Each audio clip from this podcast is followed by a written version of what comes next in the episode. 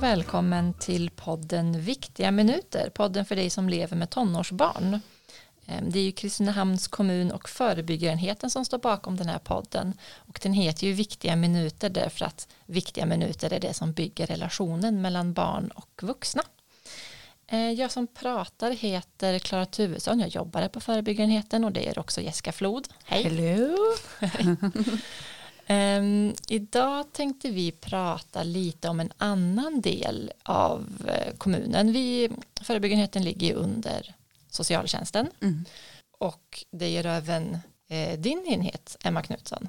Ja, precis. Du jobbar på barn och ungdomsgruppen. Ja, det stämmer. Barn och ungdomsgruppen på socialförvaltningen i Kristinehamn. Ja. Jobbar jag som första socialsekreterare. Mm. Mm. Välkommen hit. Tack så mycket. Vi tänkte prata idag om socialtjänsten Eh, därför att vi vet att det är många som tycker att, alltså, att bara begreppet och ordet är liksom lite att det är lite läskigt, lite skrämmande, man vet inte vad det står för, eller det är negativt kanske. Mm. Mm. Um, och då tror jag att de flesta inte tänker på, det är väldigt många verksamheter mm.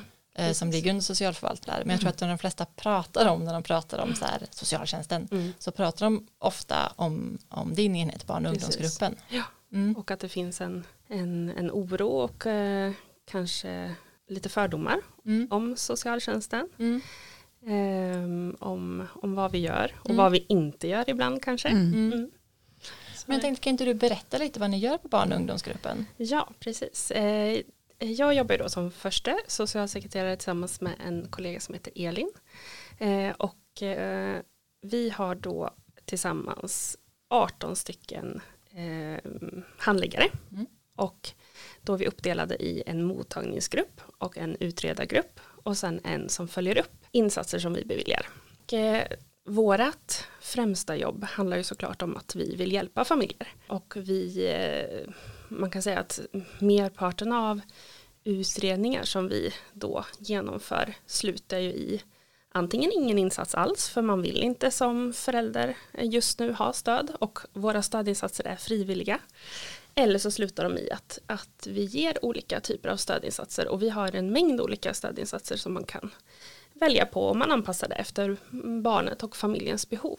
Så när det kommer in en anmälan till oss eller ansökan så öppnar vi en utredning och den utredningen håller på som längst i fyra månader och eh, då kommer man fram till under den här tiden vad barnet och familjen skulle kunna behöva. Den här anmälan det är en orosanmälan som ja. går till mun till mun. Gör en orosanmälan. Gör en, det, ja. ja men precis. Man kan säga orosanmälan, anmälan, man vill, eh, man vill ringa in och man har eh, tankar om att, att ett barn kanske inte har det så bra hemma mm. eller eh, i, i sin närhet på något sätt. Så då kan man höra av sig till oss och det kan man göra på väldigt många olika sätt. Det finns inget sätt som är rätt eller fel utan man kan, man kan gå upp till receptionen. Eh, man kan eh, ringa till oss, man kan faxa, man kan skriva brev och numera har vi även digital orosanmälan. Mm. Så alla kommuninvånare som bor i Kristinehamn kan logga in med sitt mobila bank-id och göra en orosanmälan.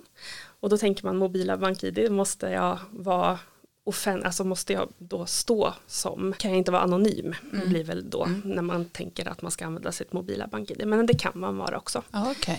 eh, utan det är anmälningsskyldiga som man kommer kunna välja det i den här digitala orosanmälningarna som, eh, som måste i så fall legitimera sig. Mm. Och det är de som jobbar inom skolförvaltningen, mm. förskola, BVC, hälso och sjukvård. Och den, den hittar man på Kristinehamns kommuns hemsida. Precis. Mm. Kan man bara söka längst upp i sökfältet mm. orosanmälan eller barn som far illa. Eller, mm. Vi har gjort väldigt många sådana där eh, ord som, som kopplas samman till att man är, man, man är orolig för ett barn till exempel. Så, så kom, kommer det komma upp då. Mm. Men vi säger att Klara gör en orosanmälan på mig här nu då. Mm. Ja. Och vad händer då? Ja, vi säger att eh, Klara eh, då gör en orosanmälan på ja, hon, hon är orolig för att du till exempel eh, har dricker lite för mycket på helgerna mm. och mm. Eh, du har barn eh, och du märker på dem att de kanske är lite oroliga eller att du märker på Jessica här att hon är lite sluddrig när hon pratar och hon kanske skulle behöva hjälp mm. helt enkelt för sitt alkoholmissbruk. Så då kan ju du då på olika sätt höra av oss till oss, mm. höra av dig till oss. Och då så kontaktar vi Jessica mm. och eh, prata med Jessica om att nu har Klara en oro för dig och eh, hon upplever så här att du dricker lite för mycket. Och då säger jag direkt att det Så såklart jag inte. inte har. Nej, precis, Nej. för det är ju inte något man kanske tycker själv Nej, nej. eller, eller vill inse eller så. Så, så kan det ju vara. Ja. Men vi brukar ställa lite olika frågor och vi har Ja. olika metoder. Och sen så skulle vi också då vilja prata med barnet i fråga för man anmäler ju då Även om man anmäler oro för den vuxna så är det ju då indirekt barnet man är orolig för. Mm. För när man, man gör en orosanmälan för att man har oro för, för, för ett barn alltid. Ja men precis, i, I alla fall till i, eran. i alla Mm. fall till våran enhet så är det ju 0 till 18 år. Och är man orolig för ett barn som är över 18 år, eller då är man ju inte ett barn längre, men ibland kan Men man en ju tonåring kan man ju vara. Ja, eller ung vuxen då som vi brukar säga. Är man 18 år uppåt då blir det till vuxenenheten sen Mm. som man gör en orosanmälan. Men då träffar vi ju eh, föräldrarna och barnet och eh, försöker att stämma av lite. Hur ser det ut? Finns det någon fog i den här anmälan? Eh, Behöver ni någon hjälp ifrån våran sida eller finns det ett nätverk där man kan vända sig om det är så att man, man har ett, ett riskbruk. Man behöver ju inte ha ett, ett beroende men man kanske har ett riskbruk till exempel. Då finns det olika stödinsatser som vi kan erbjuda. Eh, både från oss på barn och unga men också från vuxenenheten. Eh, och ibland så vill man ju inte ta emot det. Man kanske inte är redo eller man känner inte alls att man är orolig själv för det. Och då måste vi göra en bedömning. Eh, tänker vi att det finns någonting här som vi måste titta närmare på. Att det ligger någonting i anmälan i att man faktiskt är lite orolig för det här barnet. Då har ju vi beslutande rätt att inleda en utredning då. Och den utredningen får pågå som längst i fyra månader. Och vad kan hända efter en sån då?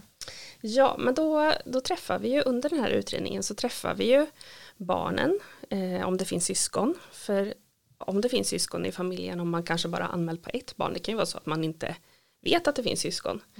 Eh, så kan det vara så att vi behöver titta på även syskonens situation. Det är inte alltid per automatik att man behöver inleda på alla syskon. Men handlar det om vad ska man säga, handlar det om föräldrarnas förmåga på något sätt? Brister i förmågan eller att man, man är orolig för att den här föräldern behöver lite mer stöttning och så. Då brukar ju det inbegripa alla syskon eller alla barnen så då blir det ju att vi tittar närmare i så fall. Men det som kan hända då det är ju att vi, vi tar kontakt med, med de som är vårdnadshavare, man träffar barnen. Vi brukar konsultera skola, förskola för att höra hur, hur märker de att barnen är när de vistas där och har de någon oro, särskild oro för eh, föräldrarna vid hämtning och lämning. Eh, och inlärning, utveckling.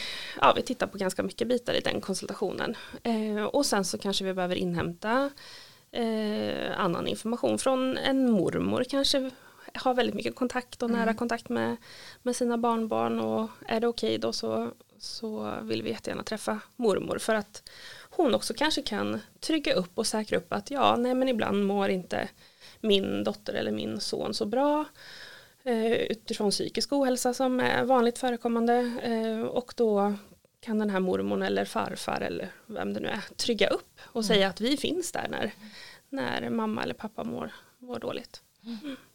Och då avslutar vi med i så fall att vi känner oss trygga med att det finns nätverk som, som ser det här, de här barnen eller syskonen och barnen. Eller så kan det vara så att vi behöver bevilja typer av insatser. Då. Och insatser är ju eh, som gott som alltid frivilliga. Mm. Om det inte är så att vi har en jättehög oro för ett barn där vi tvingas att agera. Eh, och det är ju väldigt sällan skulle jag säga som det händer. Och vad ska det vara då för att ni ska reagera så, liksom, så mycket? Ja, för då kommer man ju in i, i lagstiftningen som handlar om LVU-grunder, lagen om vård av unga. Och där finns det vissa kriterier och det handlar ju om ifall det är så att det finns föräldrar som till exempel missbrukar droger eller alkohol till den grad att de inte klarar av att upprätthålla Mm. eh, en vardag, rutiner. Eh, det kanske ser jätteilla ut i bostaden som, som föranleder det. Eh, det kan vara eh, andra typer av, av missförhållanden i föräldraförmågan som ibland så finns det föräldrar som har funktionsnedsättningar som gör att man inte kan tillgodose barnens vardag och grundläggande omsorg. Det här med bara kunna ta dem upp på morgonen och ge dem mat och komma iväg till skolan och så. För vissa familjer är det jättesvårt att man inte ens får till de här grundläggande rutinerna. Eh, och då läggs det på eh, en, en oro för hur ska vi kunna hjälpa den här familjen. Finns det insatser, massiva insatser som mm. vi kan hjälpa den här familjen under en period och då gör vi det. Vi testar alltid det före. Mm. Eh, men märker man då att, att det inte går och ja, missbruket eskalerar eller eh, man, man får inte ihop det i vardagen eller det också förekommer våld. Det är ju också en vanligt förekommande om man lever i en våldsutsatt relation där barnen ser på eller blir utsatta själv till den grad att de far så illa. Mm. Eh, så måste vi gå in och skydda mm. de här barnen. Så om jag fattar dig rätt nu så går man inte bara in och tar barn utan Nej. man har en ganska bred ja. eller väldigt bred ja. utredning först innan man faktiskt, men det ni som barn och ungdom kan bara inte gå in och ta heller utan Nej. det ska vidare sen eller? Ja men precis, vi, vi kan inte gå in och bara ta barn. Så det är ju en sån här vanlig föreställning som, som eh, man har som när man inte känner till mm. eh, socialtjänsten eller mm. man hör från, från olika händelser så mm. man ser att nu helt plötsligt så finns inte ett barn hemma längre. Så. Mm. Men, men det gör vi inte utan vi går in med så mycket insatser vi bara kan eh, om det skulle gynna familjen att kunna få insatser så att de kan bo kvar hemma. Mm. För våran lagstiftning säger att så långt som det är möjligt så ska barn alltid vara kvar mm. hos sina föräldrar. Och det är vår utgångspunkt, det vill vi också. Vi mm. vet att det blir det bästa. Men ibland, ibland så går inte det. Eh, och då kommer vi in på de här LVU-grunderna då. Eh, och är det då så att vi, behöver, vi, vi, vi har kommit fram till en bedömning att vi, vi anser att det här barnet behöver en tid få vara någon annanstans medan föräldrarna eh, reder upp sin situation med missbruk eller våld eller vad det kan vara. Så måste vi ansöka om det eh, till förvaltningsrätten. Så vi kan inte eh, ta det beslutet själva om det är så att föräldrarna inte går med på det. Utan då är det så att vi har ju en socialnämnd mm. Eh, och ett utskott som vi då går upp till dem och berättar att vi har den här situationen med den här familjen och vi kommer inte längre i de här insatserna som vi ger och vi ser att det här barnet far riktigt illa så vi behöver gå vidare till förvaltningsrätten och ansöka om LVU. Och då så fattar utskottet och socialnämnden eh, om vi ska gå vidare och ansöka till förvaltningsrätten eller inte. Mm. Eh, och sen är det ju förvaltningsrätten som bestämmer om barnet ska vara LVU eller inte. Så det är ingenting som vi på socialtjänsten fattar. Det, det, är en ganska lång process ja, ändå. Men det, det kan gå fort givetvis också ibland förstår jag. Men oftast är den ganska lång. Ja men det är ja. mm. Och ibland så är det ju så att man faktiskt kommer fram till, vilket vi tycker är det bästa, att föräldrar och vi kan samarbeta. Att mm. föräldrarna kanske har kommit till en insikt att vi har, vi har det verkligen inte bra i det stadiet som är nu. Vi lider av psykisk ohälsa, missbruk, våld eh, vad det nu kan vara, som gör att ju, man inser själv att jag kan inte riktigt förmå ta hand om mitt barn mm. så mycket som jag skulle vilja. För alla föräldrar vi möter älskar sina barn. Mm. Det vill jag verkligen säga. Ja. Eh, det finns en sån kärlek eh, till, till att vilja dem det bästa. Mm. Och då, det bästa skulle vara då om vi hamnar i en sån situation där man märker att just nu behöver jag jobba lite på, på mitt, eh, mitt beroende eller mina svårigheter. Eh, så kan man ju också frivilligt gå med på att det här barnet får vara hos någon annan en stund. Och då tittar man ju främst på nätverket först och främst. Finns det en mormor eller en syster eller en, en släkting som, som de som de beskriver att barnet ofta har en nära relation med. Då är det ju mm. där givetvis vi tittar på först. Mm. Och det kan vara en lösning så under en period. Och då behöver man inte gå hela den här vägen upp till utskottet och ansöka om, om till förvaltningsrätten utan då, då blir det ju en frivillig placering mm. i så fall mm. av det här barnet. Och så jobbar vi tillsammans och har jättemycket täta kontakter. Ja, men för jag tänker att just det här med det låter så hårt det här att man blir anmäld. Jag har ju hört lite spritt så att folk Alltså, och, och, vissa har ju liksom så här, ja det är bara att komma och titta på mitt liv och göra inget att dölja och vissa tycker att det känns jättesvårt och jättejobbigt mm. och, och jag har hört exempel från eh, föräldrar som är så här, nej jag har aldrig, jag har aldrig eh, vin hemma, mm. jag har aldrig alkohol hemma, mm. för tänk om någon Tänk om någon skulle mm. komma och titta och ja. tro att jag är alkoholist och tar mina barn. Eller mm. jag har alltid, jag, jag våttorkar varannan dag. Mm. För tänk om någon skulle komma in och mm. se mitt hem. Det blir ju jättejobbigt. Ja, det blir jättejobbigt. jättejobbigt att mm. leva under de förutsättningarna. Ja, det måste verkligen. vara jättejobbigt. Ja. Ja, det kan ju vara så att man kanske har med sig i barndomen ja. att man själv mm. har upplevt någon sån situation när man var mm. liten, att någon kom hem och, mm. och, så är det där man har med sig i sitt mm. föräldraskap sen. Mm. Mm. Och till, till de som, som är oroliga för det så kan jag ju bara säga utifrån att jag har jobbat i tio år och Eh, jag vet oftast hur, hur, liksom vi, hur insatserna, eh, vad utredning mynnar ut i helt mm. enkelt, vilka insatser och vad vi kan hjälpa till mm. Eh, med, så behöver man verkligen inte vara orolig för det. Man behöver inte vara orolig för att man har vinflaskor mm. hemma eller att man inte har det städat. Och i perioder orkar man inte städa. Nej. Man orkar inte ha det tipptopp eller man är inte en sån person som gillar att ha det i ordning och reda. Mm. Och det är inte en grund överhuvudtaget mm. att vi skulle gå in och eh, ta något barn, absolut inte. Utan och det här är ju liksom ytterlighet när det mm. handlar om riktig liksom, misärsituation hemma och det är mm. väldigt sällan.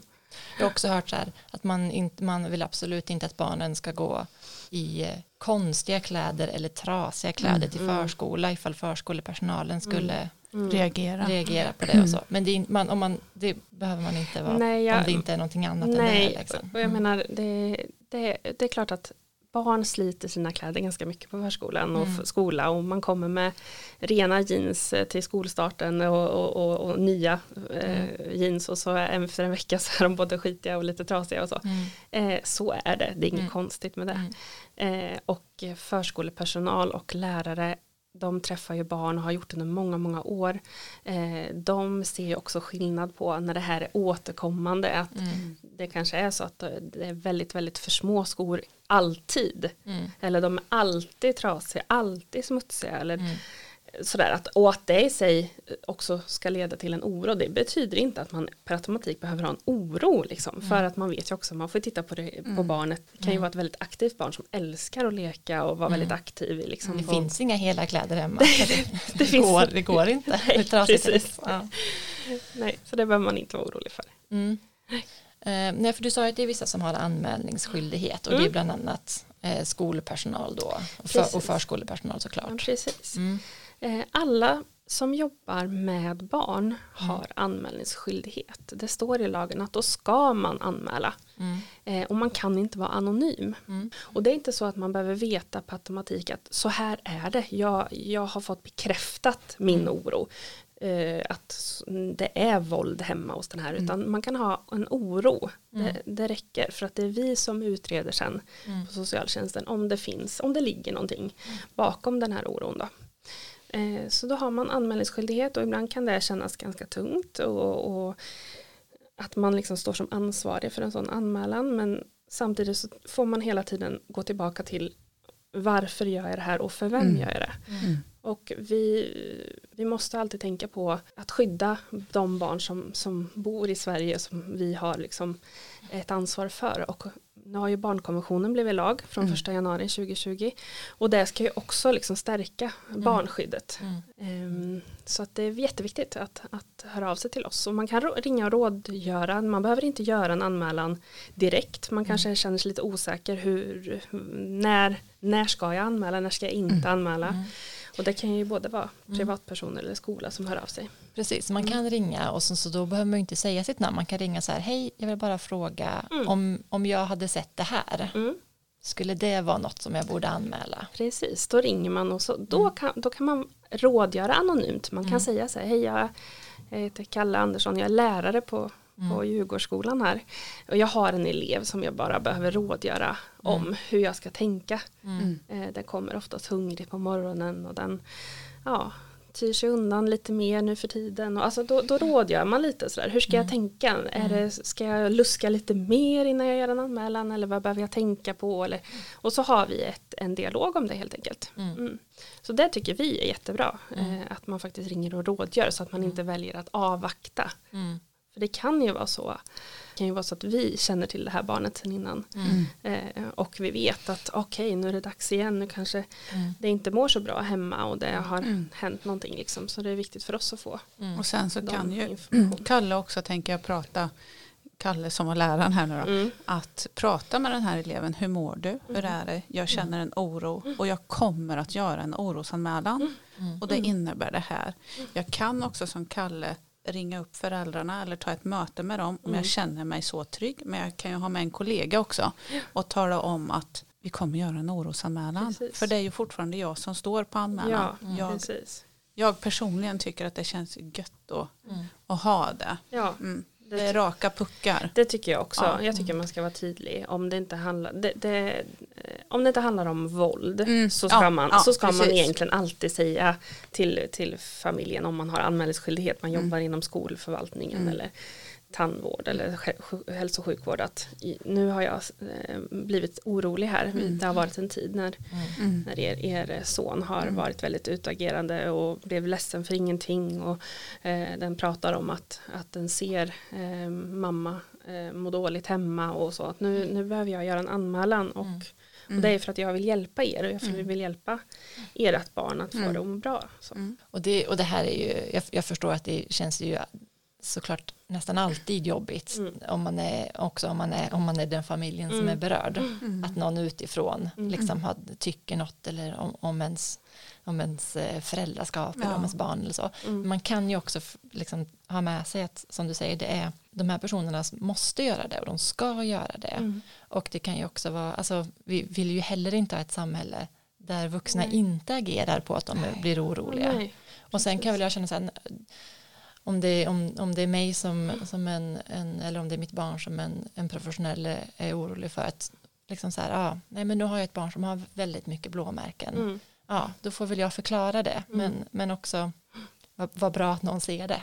Väldigt. Ifall det hade varit någonting annat. Ja men man vill ju liksom. det, alltså, om man ändå tänker på sina egna barn eller mm. barn i sin närhet mm. som man tycker väldigt mycket om. Man vill ju dem så man vill ju dem väl och man vill mm. att de ska må gott och de ska få alla förutsättningar mm. de kan i livet. Och, eh, därför är det väldigt viktigt att vi ser eh, varandras barn, både om man är anmälningsskyldig men även om man inte är det som privatperson, en granne till exempel. Eller, mm.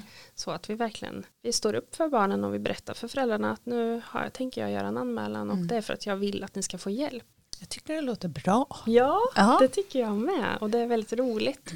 Ett roligt och givande jobb eh, som vi gör. Och, och vi har, skulle jag säga, oftast en bra dialog med många av de här föräldrarna och barnen som, som vi träffar. Det är också en sådär mm, lite fördom eller vad ska jag säga att många tänker att vi är fienden. Fienden och väldigt mm. svåra att ha att göra med och mm. vi förstår inte och, och, och så. Men jag tycker tycker i alla fall att vi har en väldigt bra dialog och ofta så, så delar ju föräldrarna den oron kanske som kommer in ibland att ja, nej men det är jättemycket runt min, min dotter och jag har funderat på om vi behöver vända oss till barn och ungdomspsykiatrin för att hon, hon själv skadar sig mm. eller hon, hon är bland fel umgänge och jag, jag är jätteorolig. Jag förstår att, min, att läraren har gjort en anmälan hit för jag är själv orolig. Jag vet inte som förälder hur jag ska göra och hon mm. slänger igen dörren eh, och vill inte prata med mig om något. Och, eh, oftast blir det de dialogerna vi mm. slutar upp i. Eh, så.